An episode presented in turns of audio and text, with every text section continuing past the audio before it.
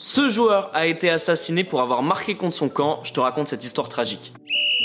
22 juin 1994, la Colombie affronte les États-Unis lors du deuxième match de groupe de la Coupe du Monde. La Colombie doit remporter ce match, mais malheureusement, le défenseur central Andrés Escobar tente un tacle et dévie le ballon dans ses propres filets, but contre son camp. La Colombie s'inclinera 2 buts à 1 et sera éliminée du mondial directement. Andrés Escobar, il le sait pas encore, mais il vient de signer son arrêt de mort là. Dix jours plus tard, à la sortie d'une discothèque, Andrés Escobar se fait tuer de plusieurs balles dans le corps. Humberto Munoz Castro est l'assassin, c'est le garde du corps des frères Gallon, deux narcotrafiquants. La mort d'Andrés Escobar touche tout le pays et près de 120 000 personnes, dont le président colombien de l'époque César Gaviria, assisteront à son enterrement. Personne ne sait réellement qui a commandité le meurtre, mais la piste de quelqu'un qui a misé énormément sur la qualification de la Colombie au deuxième tour est la plus possible.